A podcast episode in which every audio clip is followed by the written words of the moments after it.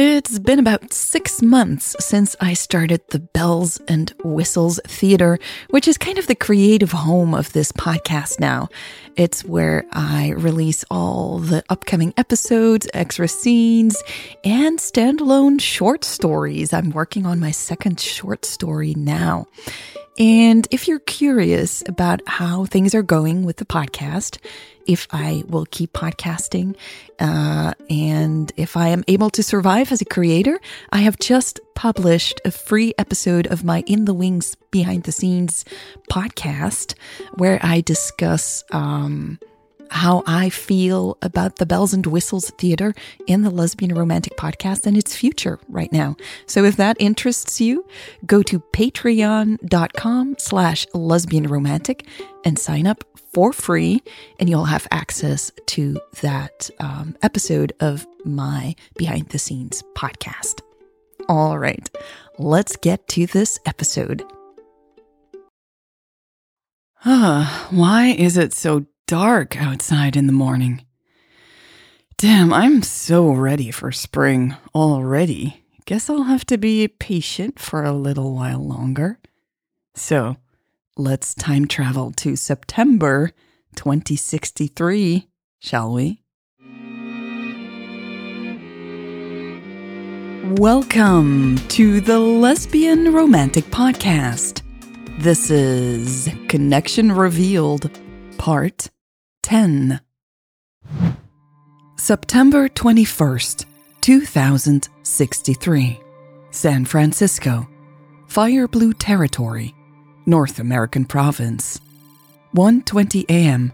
local time.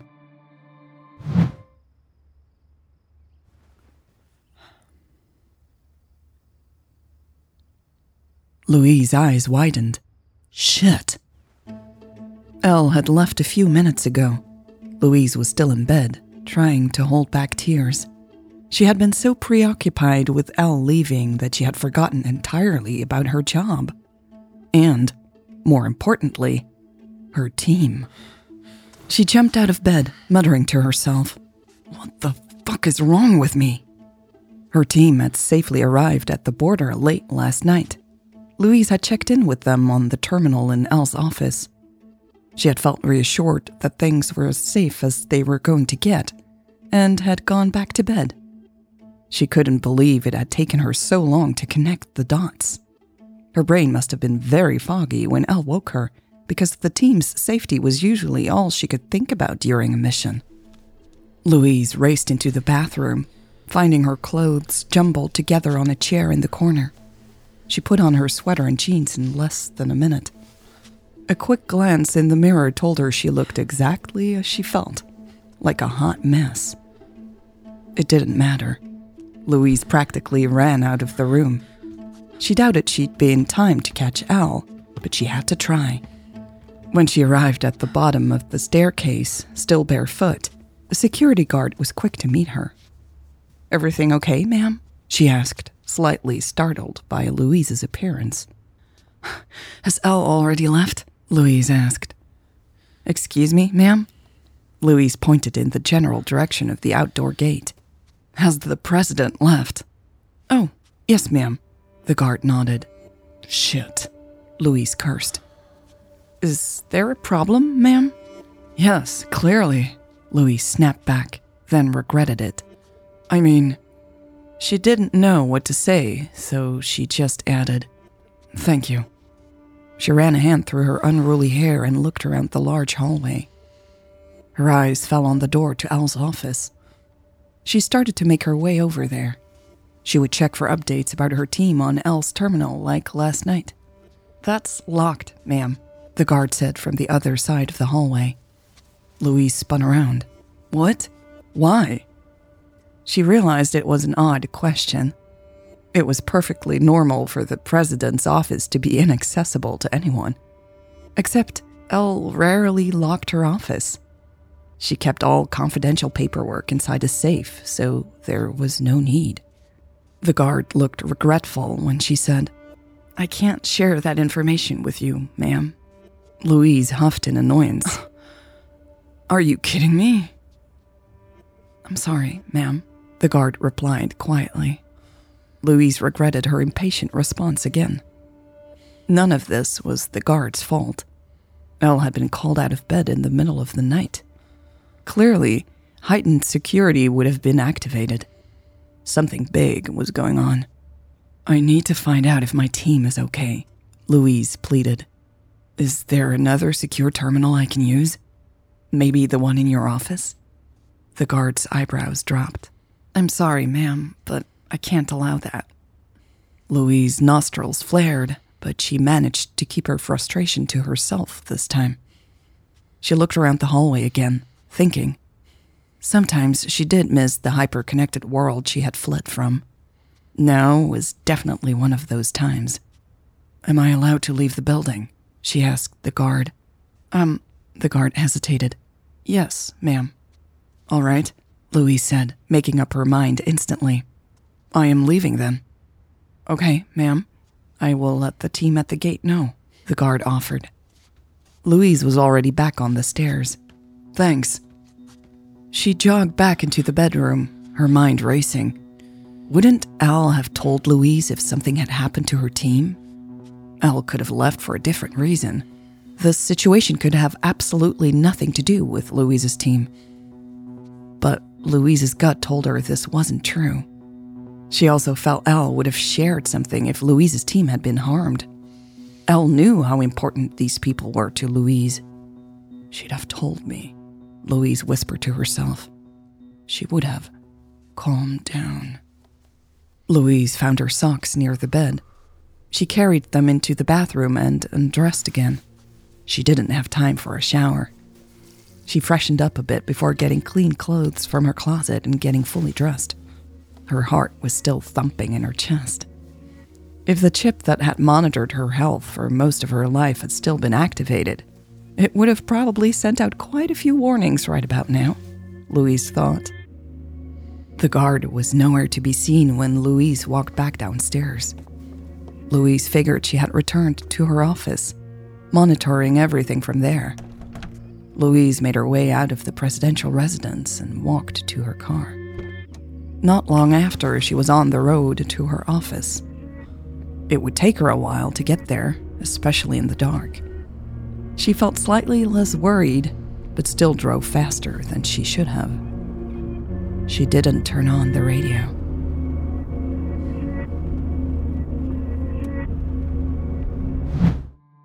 September 21st, 2063. Region 6 of the American Desert. New Mexico, North American province. 1:20 a.m. local time.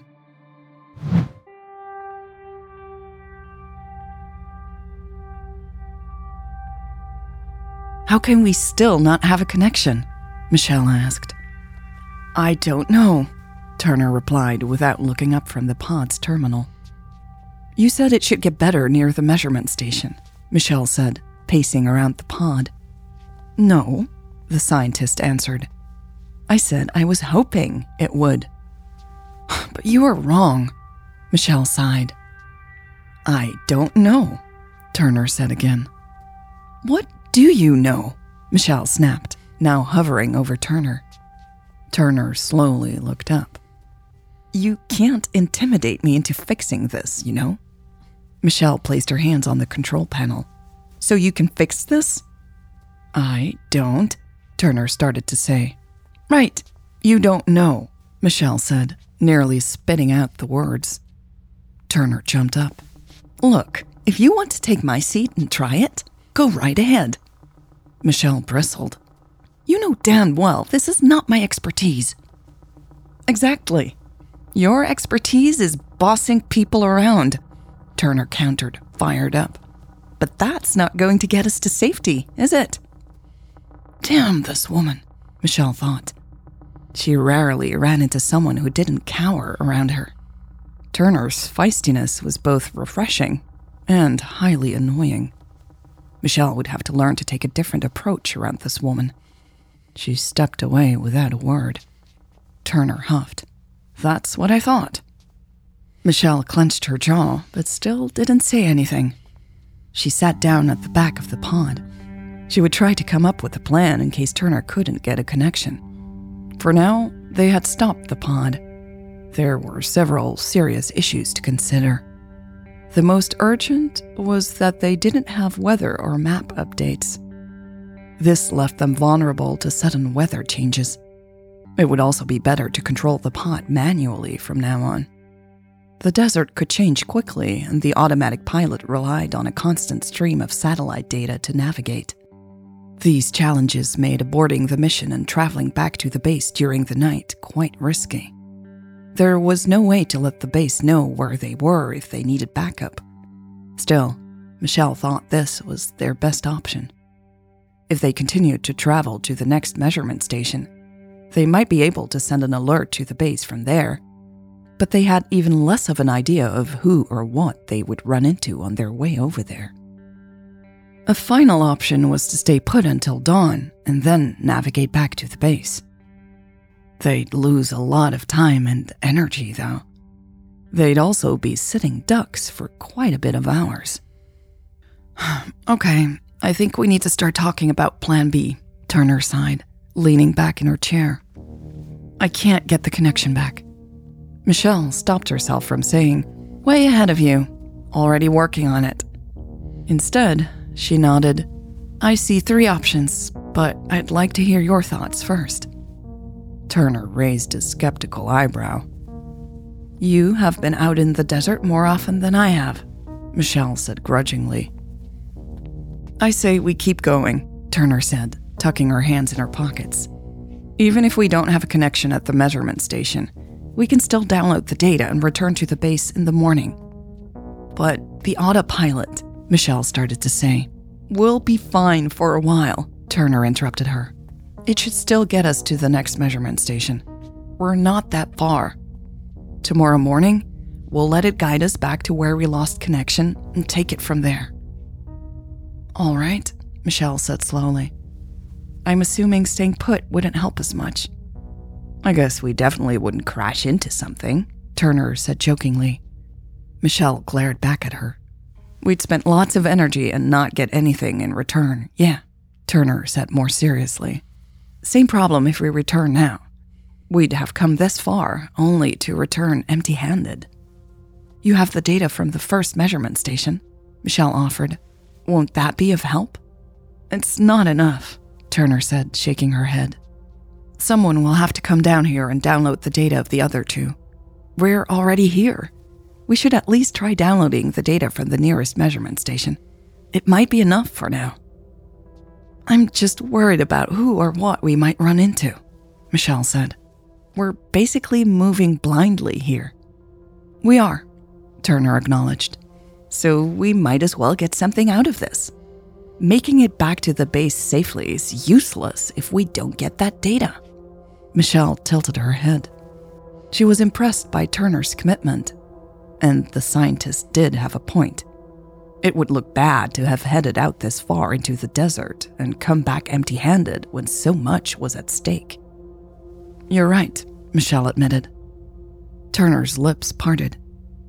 To her credit, she stopped herself from sharing another smartass remark. Michelle smiled. See? We can work together. Turner smiled back. I guess so. Comes in handy if you want to make it home alive. Right again, Michelle joked. I might have to start taking you more seriously. Unknown vehicle detected, the pod suddenly announced. Turner spun around. What? Michelle jumped up. Is the connection back? No, Turner said. It must be the pod's own sensors. So they're close?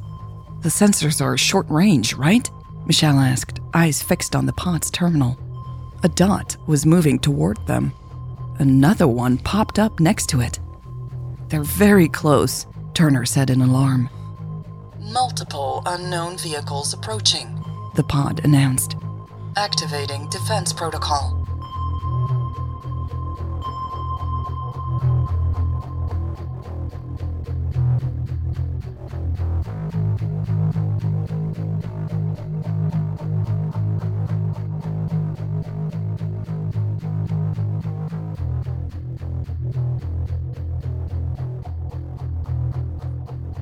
This was part 10 of Connection Revealed. Thank you so much to everyone who helped make this episode possible.